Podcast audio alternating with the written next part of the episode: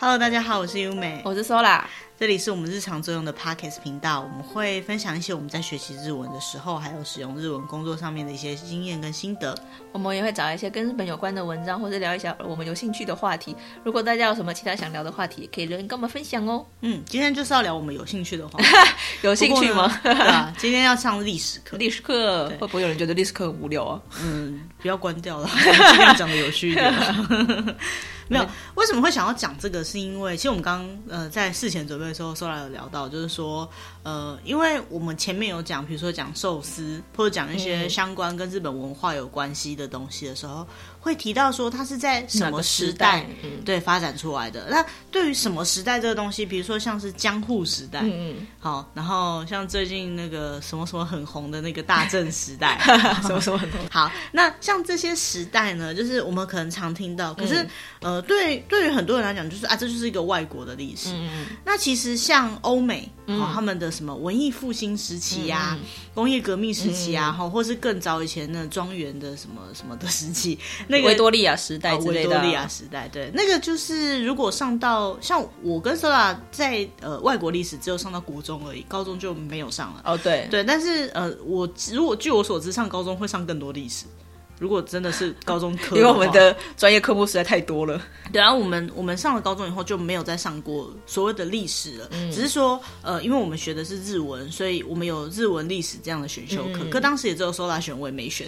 对，但是呢，我要讲的是，就是讲到这些外国的历史，可能因为电影或者是其他因素，所以、嗯、呃，很多人都会有一些概念。嗯，好，然后尤其讲到中国历史，不管是看古装剧还是呃同根同源嘛，嗯、对，我们都学了很。很多的中国历史，嗯、那台湾的话应该比较偏近代史一点点，嗯、那或者是早期就是呃原住民，嗯，好，或者是在很多政权来台湾或者讲到对对，讲到中国的时候，顺便提到一下台湾之类的那种，对对对对对，因为对我们来讲，我们的历史学习大概就是这些，嗯，可是我们在想要连接触或想了解或对日本文化有兴趣的时候呢，却发现说，哎，其实这些历史的东西我们并不是那么的了解，嗯嗯，好，那。也不是说一定要了解，可以把它当做听故事哈。下次如果听到有人说，哎，这什么什么时代开始发展起来的时候，如果我们可以稍微联想一下啊，它就是中国的什么时候，哦、或者是它就是西洋的大概什么时候，嘿，就会觉得有趣很多。嗯、对，那所以今天呢，我们就想要纵观历史，所以我们可能会讲的有点呃简单。好，然后最主要是要讲，就是日本在某些它有几个时代，没有中国那么多，嗯，有很多个时代。然后这些时代就是我们所谓，你可以把它想成是中国的什么朝什么朝啦。好，可以我们会对照着讲，对对对照着讲。那再来就是说，我们会大概提一下说，哎，那个时代大概发生了什么事情。那如果呃，就我们所知的，可以跟我们熟知的中国的历史有什么连结的时候，也可以讲。那偶尔也会提到一些，就是。呃，就在他旁边的韩国的历史，嗯，因为他们呃，日本跟韩国呢都是有自己的。呃，政权，嗯、然后但都受到中国有很大的影响。嗯嗯嗯、那到最后面呢，呃，他跟韩国有一小段时间跟台湾一样，也不小了，反正就有一段时间跟台湾一样，就是有被日本统治过。嗯、对，所以呃，偶尔会提到一些关于韩国政权。嗯、那因为我们对韩国又更不了解了，所以我们就是只是看着我们找到的资料去提。嗯、那如果说你本人对于就是日韩的历史或对中国历史特别有研究的话，就可以就是。大概想象一下那个时期发生的事情。嗯，那如果完全没有研究，对什么有兴趣的话呢？我们在讲的时候会尽量把我们用到的字，就是讲的清楚一点点。嗯，有时候我们可能自己没有注意到，那也可以搭配着我们，就是有呃，会会放一些那个网址连接。嗯，那那些连接的内容可以看着一起听，会更容易听得懂。嗯，对。好，当做在上历史课，对，当当做在上不是很专业的历史课。我们是有兴趣，但是没有研究，呃、没有研究很深啊。我们毕竟不是历史系的，就网络上也是一堆历史系的 YouTuber 可以吊打我们就是了。对对对，所以有兴趣也可以去找那些啦。其实、嗯、我是真的觉得，就是呃，比较少听到那个，就是我们想要利用短时间之内纵观整个历史这样。对啊，大概有点印象就好。嗯，对，好。那首先呢，首先最一开始、嗯、最一开始讲的应该就是他一一开始的这呃，应该是有所谓文献或者是有一些。就是考古学的范畴。对对啦，就是有一些真真真正有些东西出出土的记录文物文物，比如说像是一些生活的一些器具器具。以中国来讲的话，就是传说中的夏朝。为什么说是传说中？因为夏朝我们没有那么多东西可以考证，它只能就是用当时出土的什么陶罐啊，然后那什么他们用的工具啊，去判断说那个是一个什么样的时代，然后发生了什么事情。或许他们可以找到一些相关的记录，可基本上那些记录都是还蛮少的。嗯，对。那我刚刚有提到，就是呃，中国我们最早的那个王朝，哦，就是我们通常小时候背那个历史，从皇帝开始，对，黄没有没有，是从盘古开天辟地开始，那个不是。黄帝，然后尧、舜、夏、商、周、秦、汉嘛，对不对？好、嗯，那呃，我们要开始讲的就是这个夏。皇帝、尧、舜先不讲，好、从夏开始讲。夏呢，大概是在公元前的两千零七十年左右，这个时代就是日本最应该算是可以考证到的最早的时代。呃，日本的那个最早最早，其实可以考回回推到旧石器时，夏是我们有记录的嘛？嗯、中国的夏，那中国以前也有更久的，好，只是说就年代可以讲出一个已经变成在传说的那个范围了。对，可以讲出一个年代别。好、嗯，从夏开始是西元前两千年的时候，嗯、可是其实事实上就是最早期可以追溯到以前以前的人种，可能是西元前十万年之类的。这个就太久了，三万年之类，那个就是不是我们可以认定的石器时代了年代。那我们刚刚讲的所谓的就是所谓的神文时代呢，是在西元前一万两千年开始就分为就区分为神文时代。嗯，对，那这个神文时代非常的长，对，然后呃。这个呢，这个时候他们是做陶器，对对对，它主要的特征就是它的陶器上面会有像绳的纹路了，所以它这个这个时期就叫做绳纹，就是绳子的绳子的纹路。但是它的纹是文章的纹，因为这是日文，所以它就写绳纹时代。对，什么叫绳子的纹路呢？就是说你可以想象那个麻绳用编的那种，嗯、然后它编一编以后，它把陶土捏好以后，会用那个麻绳在表面上压那个纹路，嗯、有没有？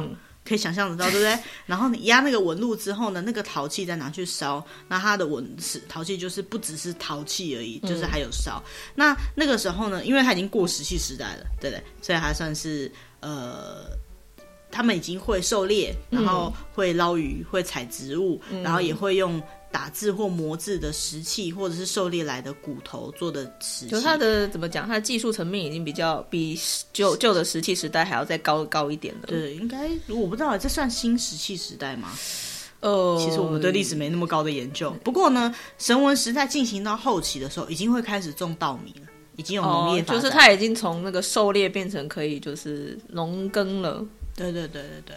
所以神文时代晚期就是大型的树穴式住居。对，如果对这个有点了解，有啦，以前在在读一些什么类似石器时代那种，应该大概都可以知道什么穴居啊之类的。嗯，那其实神文时代已经跨的蛮远的，它一直跨到呃五世纪前，也就是说以中国历史来讲呢，从呃刚刚讲的可能皇帝尧舜夏都算在内了或许，然后夏商周这个周呢。在历史上有分西周跟东周，那东周呢，就是我们很熟悉的春秋战国时期，到春秋结束为止，都算是神文时代。大致上啦，哈，当然可能不一定切的那么刚好，因为他们并不是因为交战而停下来 这个时代的，所以切分点只是大概哈。春秋跟战国时代，但是春秋是神文时期，到了战国呢，日本就进入了另外一个时代了。叫做弥生时代，弥就是历久弥新的弥，生就是生活的生，嗯，弥是弥生时代。对，它这个时代，呃，他这个时代就是日，呃，中国已经有已经有知道日本这个国家了，然后他就是把它叫成倭，就是倭寇的倭。对对对，以前中国人自视甚高，所以别人就是倭寇，对不对？嗯、那这个时期呢，以西元年来讲，大概是西元前三百年到西元两百五十年左右。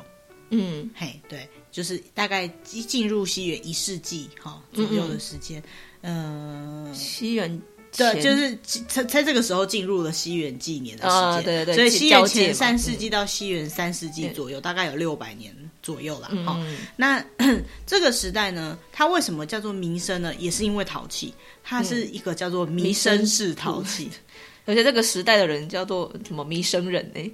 嗯。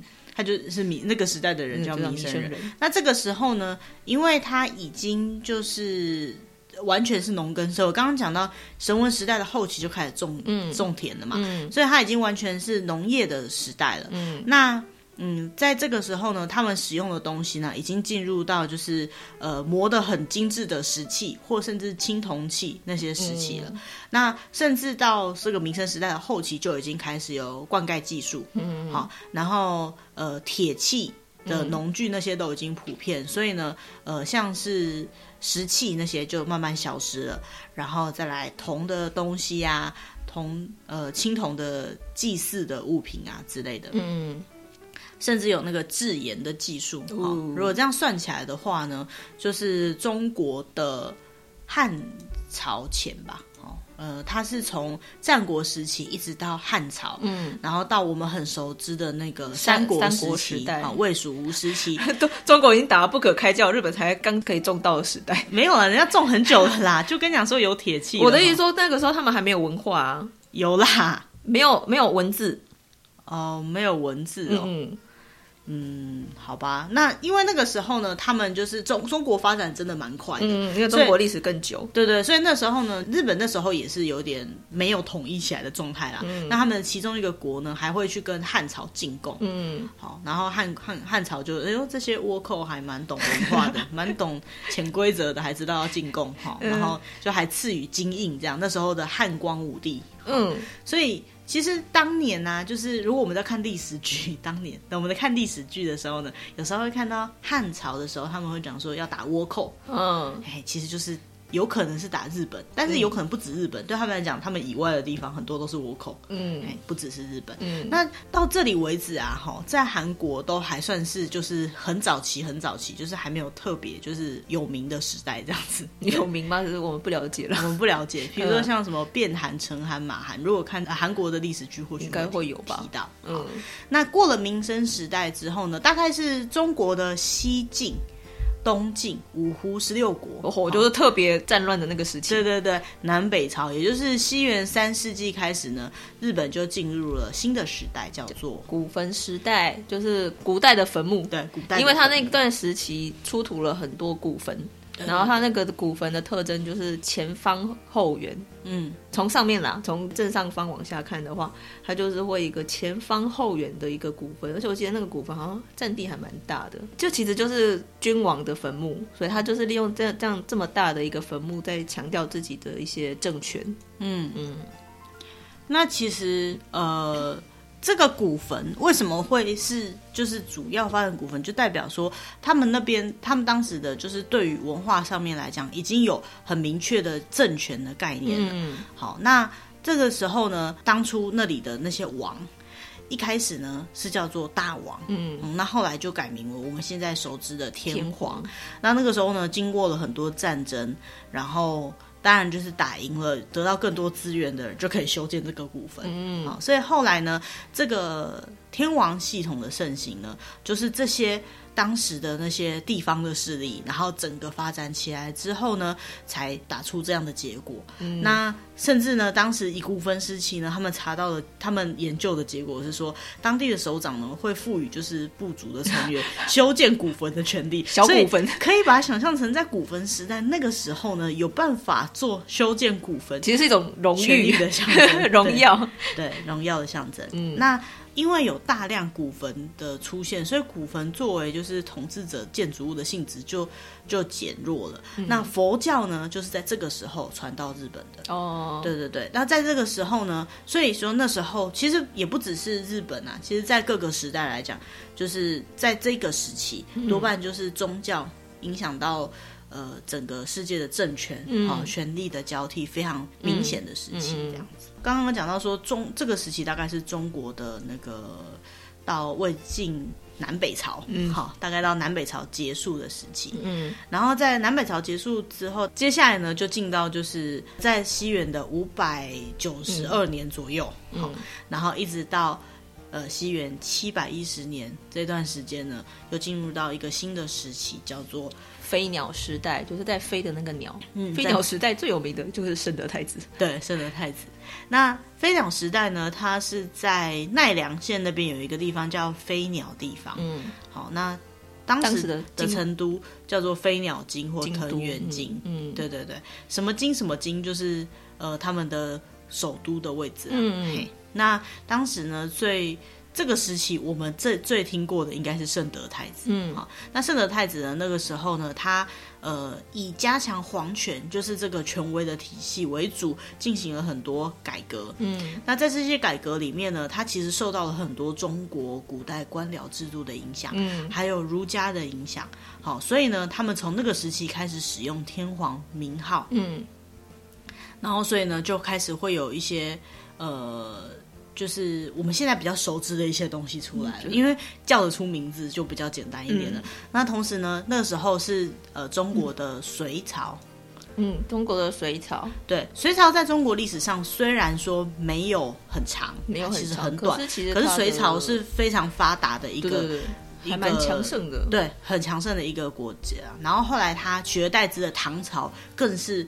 发展的发扬光大，对对对，发展的非常好。所以在飞鸟时代的时候，因为就是他他很强盛嘛，所以他们就有所谓的遣隋使，嗯，就是他们会派遣一些，通常都是好像和尚吧，嗯，或是一些就是比较聪明的人，会去那个中国学习一些知识，嗯，然后再再把这些知识带回日本。所以其实日本的文化受到中国非常多的影响，就是因为这样子，嗯。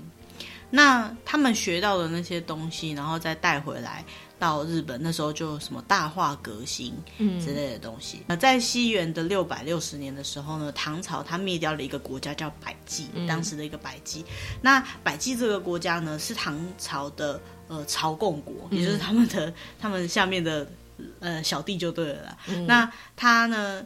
当时呢，因为他唐朝灭掉了百济，所以呢，日本就趁机出兵朝鲜，就是现在的韩国那边。嗯、那当时呢，朝鲜呢，它有几个不同的势力，其中呢，有一个势力叫做新罗，他就跟唐朝联手，嗯、然后就把日本又打败了。好，然后那之后呢，呃，他们再上来的就觉得唐朝很强，好，天上的天，智慧的智，天智天皇他即位之后呢，他就学着唐朝当时的管理制度做了很多事情，嗯、比如说像日本的户籍管理制度，嗯，当时就建立在日本了。那台湾的户籍管理制度是。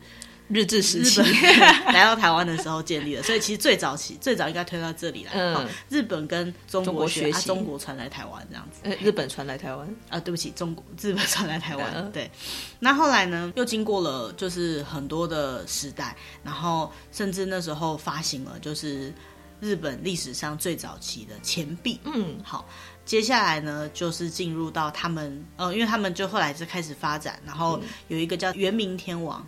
嗯。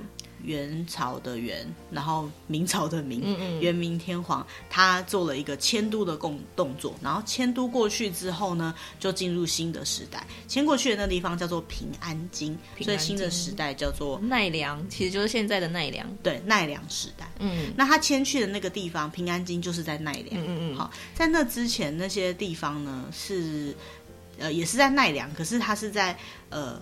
另外一个地方，然后他迁都到平安京奈良的飞鸟地方了。对飞鸟时代是奈良的飞鸟地方，对。可是奈良时代好像就是一整个奈良嘛？奈良的奈良，奈良的奈良，奈良的奈良。那这个平城京，如果说有去过奈良玩的人，嗯、他会发会知道说它很有名。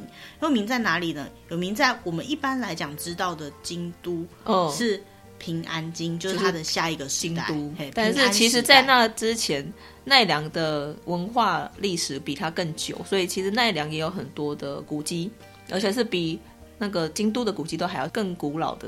对，因为从飞鸟时代到奈良时代，也就是从西元五百九十二年到七百九十四年这段时间呢，所有那个京城都是在奈良，嗯、只是从飞鸟地方迁到。呃，刚刚讲平安京那个地方，嗯、好，所以呢，那其实是更早以前的京城。嗯，那呃，奈良时代虽然说没有很长，可是那个时候呢，是律令制度非常繁华的时代。嗯，所以呢，在他们的政治经济的制度、阶级关系、文化还有对外关系上面呢，都发展的非常非常的盛行。嗯，等到他们迁到平安时代的时候，这些发展已经都其实有一些雏形了。嗯嗯，所以他们见到进到平安时代，迁城到京都之后呢，整个制度是呃非常的严谨的。嗯嗯，对。所以虽然说奈良时代呃真的在平安平城京的那段时期没有很长哈，嗯，以时间来讲就七百一十年到七百九十四年，大概八十多年的时间而已。然后迁到平安京更久，可是呢，平城京那个时候的一些历史遗迹。哦，还有像，因为我刚好我之前去日本的时候有遇到，就是呃，哦，你说他什么建都建都多少年？多少年？对对对，好像几百年，不是不是几百，是几千吧？哦，几千年就是、嗯、好，应该也是啊，算起来也是。嗯，对。然后我我就觉得说，哎，很很厉害啊。对了，二零一零年啊，哦，二零一零年，七百一十年嘛，七百一十年，所以是一千三百年。嗯嗯，对，建建成一千三百年这样。嗯、下一次就是二零。呃，三三三零一零年 才能用这个百年计嘛，对不对？呃，是二一二一二一一零，呃，不知道什么时候了，一百年遇不到了。所以那时候我对这个平城记印象很深刻，就是他们有去呃复兴当时的一些遗迹，嗯，对，然后把当时盖那个那个城是什么样子，嗯、那个皇宫建筑是什么样子，然后都有复兴。啊，可以看到那一个一个土土堆。土堆，就是就说这是以前的遗迹。对，我现在看起来就是土堆啊。我觉得很好笑的是，就是好像很多奈良人都会说，为什么讲到日本文化，他都只会想到京都？其实奈良更久啊，奈良是真的是，而且奈良有很多古迹。对，大家都不知道啊，都忽略。而且因为奈良就刚好就在京都旁边嘛，嗯，也没有说忽略，它就比京都更久啊。那为什么说京都可以这么的厉害呢？也不是说厉害啦，哈，因为以京都为呃，都城的这个历史时代就是平安时代。平安时代呢，它从西元七百九十四年到一千一百八十五年。为什么叫平安时代？就是从刚刚的平城京迁到这里的平安京，嗯，所以就是进入了平安时代。嗯嗯嗯。那平安时代呢，大概就是唐朝的后半段的时期，嗯，然后经过中国的五代十国。北宋、南宋，嘿，南宋就是金朝嘛，哈，到南宋快结束，南宋跟金是同时存在的。哦，南宋哦，对吼，可是为什么？南宋去打金呢？呃，因为因为他们两个打来打去，我一直以为是同一个。好，那南宋跟金朝那个时期到元朝之前都是平安时代，嗯，其实蛮长的，嗯，蛮长一段时间。其实有点像唐朝啦，所以像那个京都以前的规划，嗯，道路的规划，嗯，也是学那个长安的，对，就是唐朝的首都，对。对，长安。那其实，因为那个时候就是他们呃，在奈良时期就开始，在更早啦，好，从隋隋朝就开始学习很多东西，嗯、所以说呃，中国的文化对日本影响很大，也大概就是那个时期就已经奠定了很明显的基础了。这样，像是那个呃艺伎的那个和服啊，嗯，其实也是从唐朝那个唐服开始，对，从唐朝的衣服发展过去的。嗯，平安时代还有比较知名的就是那个《源氏物语》。哦，嗯，很有名。嗯，它是一个叫做紫式部的，嗯，紫式部的一个女官写的《源氏物语》，然后它主要是在讲光源氏。嗯，光源氏，大家会不会只想到杰尼斯的光源氏啊？嗯，Hikari Genji 不会吧？光源氏，反正他就是一个很帅的人的，然后就是故事就围绕他在在他身边，有点像《红楼梦》那样子的一个长篇小说，一个美男的一生。对对，有点像同人。对。源氏物很很有名，在那个呃，应该讲说这这个作品本身很有名很有名，所以也可以看得出来，这个时代他们的那个文化发展的非常的蓬勃。我觉得他们的文化也是在这个时代发展起来的，嗯，日本一些文化创作啊之类的。嗯、然后还有就是他的平假名、片假名，嗯，也是大概这个时候发展出来的。嗯，对，就是现在被历史呃被要学日文的人，他们的第一关第一关平假名、片假名，就是在这个平安时代发展出来的。嗯嗯。嗯感觉蛮平安的，不错啊。还有一个东西，嗯，平安时代，嗯，阴阳师。哦，对对对对对，源氏啊，这个对啊，大概就是那个时代。然后在诶，讲到阴阳师，应该就可以想得到哦，那个时代的人穿着什么样的衣服，那个氛围，那个美男。对啊，阴阳师传说中不是他也长得很啊，好像是哦，安倍晴明。对对对。所以接下来呢，就是结束了平安时代呢，就进入了。院政时代，好，什么叫院政时代？院是那个考试院、监察院的院，嗯、政是政治的政，也就是以院为主的政治时代。好，那什么叫做院政呢？院政其实它有一个背景故事啊。总之呢，这个背景故事就是当时有一个叫藤原氏的人，他利用所谓的设官政治。什么叫设官政治呢？设官就是指就是呃，他是。摄是摄影的摄，然后关关系的关，关设官政治呢，就是呃，他来帮天皇掌管这、嗯、这个权势。嗯，但是呢，因为他他一直在帮天皇掌管权势，造成呢天皇的权力就被架空。嗯，然后他天皇到后来有一个叫做后三条后面的后，然后呃三条线的三条、嗯、后三条天皇呢，他就觉得。为什么我要被架空？他就不高兴，嗯、所以呢，他就去呃跟地方的一些豪族跟武士呢，就是呃合作，嗯、然后呢重新整顿他名下的财产，就是那些庄园，嗯、然后呢重新整顿朝政，然后他想要恢复这个皇权。那怎么恢复呢？就是说，因为原本呢设官政治就是你只要能够掌握天皇。你就有权利，你就有权，因为你就有可能财政，就是下面的那些东西，就是名名义上是天皇给你这个管理的权利。对，可是天皇可能没有办法，就是抵抗这一个这一个社官的这个，嗯、当时是藤原氏，嗯嗯对，所以呢，他们怎么做呢？他就是。你继续管你的，然后我整理出另外一批另外一个资财产。那这些东西我把它定义为另外一套，跟你现在在管的那个东西的社关政治的内容不一样。另外一套呢，他就取名叫做院政。嗯，院是立法院的院，嗯、然后政治的政，嗯、院政。然后呢，接下来呢，他就他他就不当天皇了，他就把天皇的位置退位，他就退位，然后天皇由就是可能他儿子或是其他人当。嗯、那社官他一样管控的是天皇，嗯、就是他他嗯挟也不能说挟持他，呃他。挟天子以令诸侯，对，他架空的是天皇这个位置，嗯、然后这个已经卸任的天皇呢，他就变成我们中中国叫太上皇，日本叫做上皇，嗯，好，然后上皇就是概念上是天皇的爸爸啦，好，嗯、就是通常来讲啦，那这个上皇呢，他管的就是这个院政，嗯，所以呢，其实院政的形成是皇室跟这些社官，社官通常都是跟他们有一点亲戚关系的一个矛盾，他是其实他呢是在跟那些官僚。呃，是是让官僚跟这些贵族的一个斗争抗衡啦，对对对，其实它就是两派势力的抗衡。对，所以呢，这个天皇他重新整顿庄庄园呢，就是让这些中下方的官僚的支持他，然后他就成为另外一个势力。嗯，对。那所以呢，社官政治的基础呢，就是藤原氏他当时掌控的。那一个部分的庄园，嗯嗯、而院政呢，它是将一个国的行政区域跟财税呢，在一定时间里面赋予另外一个人，就是庄园的体制，嗯，好，外国的庄园的体制。那在这样的情况下呢，支持这个体制的人是上皇，而不是天皇。所以大家对这个体制来讲，比如说我的我自己的这个庄园，我自己可以收税，我会有好处，嗯、我我就会得到利益嘛。嗯，那这样子呢？设官那边不愿意给我这个利益，嗯、而会给我利益的是院政的这边，嗯、就是上皇做的这边。嗯、所以呢，他们就得到了很多的支持，然后就革命就、嗯、也不是革命啊，就是说让这个庄庄园的独立性就会变得更强大了。这样子，院政、嗯、时期呢，虽然说它很长，可是呢，它形成了就是日本历史上的另外一个不同的呃。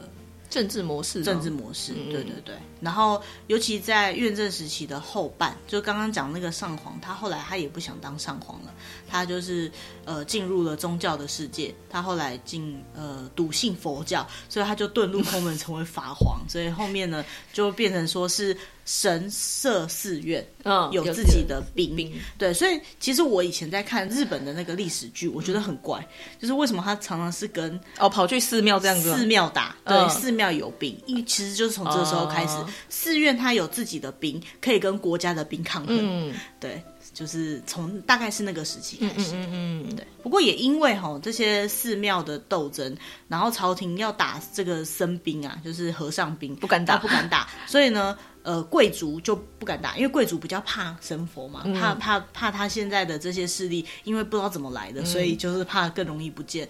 那他们就只能靠那些就是不怕鬼不怕佛的武士来抗衡。所以院政时期呢。是造成后来武士的那个武士武士整个崛起，对对崛起的最一开始，因为呃国家的兵不敢跟僧兵打，所以武叫武士去打，结果就大概是拿到了实权，对，然后最后是武士拿到实权这样子。所以就接下来的是那个第日本的第一个那个幕府时代，所谓的幕府其实就是幕府将军啦。嗯，所以幕府时代就是将军掌权的时代。对对对，就进入到将所谓将军掌权，就是在西元大概一一八五年嗯开始到一三三三年。这个是日本的第一个幕府时代。日本总共有三个幕府时代。第一个幕府时代就是镰仓时代，就是我们现在常听到那个镰仓。嗯，镰仓，神奈川的镰仓。对对对。好，镰仓比较有名的就是那个源义经吧？源义经源赖朝。嗯，源义经是怎么样的一个人？袁义经是一个美男，大家可以去看日本的大和剧哦。龙泽秀明演的袁义经，那是因为龙泽秀明是美男。不过看那那看那出碟，可以大概知道这个这段时期的一些历史。虽然说大和剧也是有改编啦，但是也是可以大概知道他那个时代是什么样的那个风情啊，或者是有什么样的文化啊。嗯嗯，然后他他也会有讲到，就是元赖朝，元赖朝他就是将军。嗯，他就因为他他有了那个，反正他就是打打赢嘛，就有了实权，所以他就建立了那个镰仓时代，大概也就是中国的元朝了。嗯，镰仓时代没有很长，就像元朝也没有很长一样。可是元朝很强哎，元朝很强啊，镰仓时代也很强啊。对，这都没有很都是没有很久这样子。嗯，在那个时期呢，其实我曾经有被问过，就是为什么叫做幕府，他们的老大为什么不是天皇是将军？